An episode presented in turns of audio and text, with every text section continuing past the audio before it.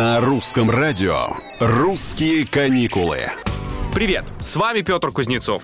И все-таки Турция.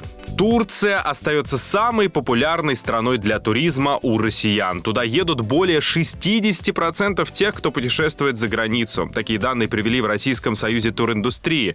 Объяснение следующее. В Турцию много рейсов из регионов, есть различные программы, например, Москва, Сочи, Стамбул, Анталия, Бодрум. В итоге это направление продолжает притягивать основной поток наших.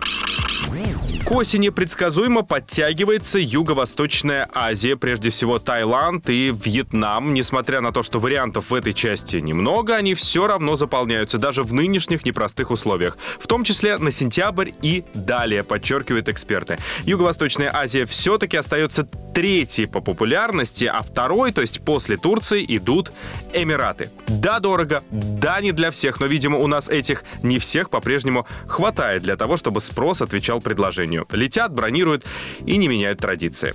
Впрочем, как и мы, всем чудесного отдыха и неважно, где и с кем вы отдыхаете, привозите домой только приятные впечатления. До встречи.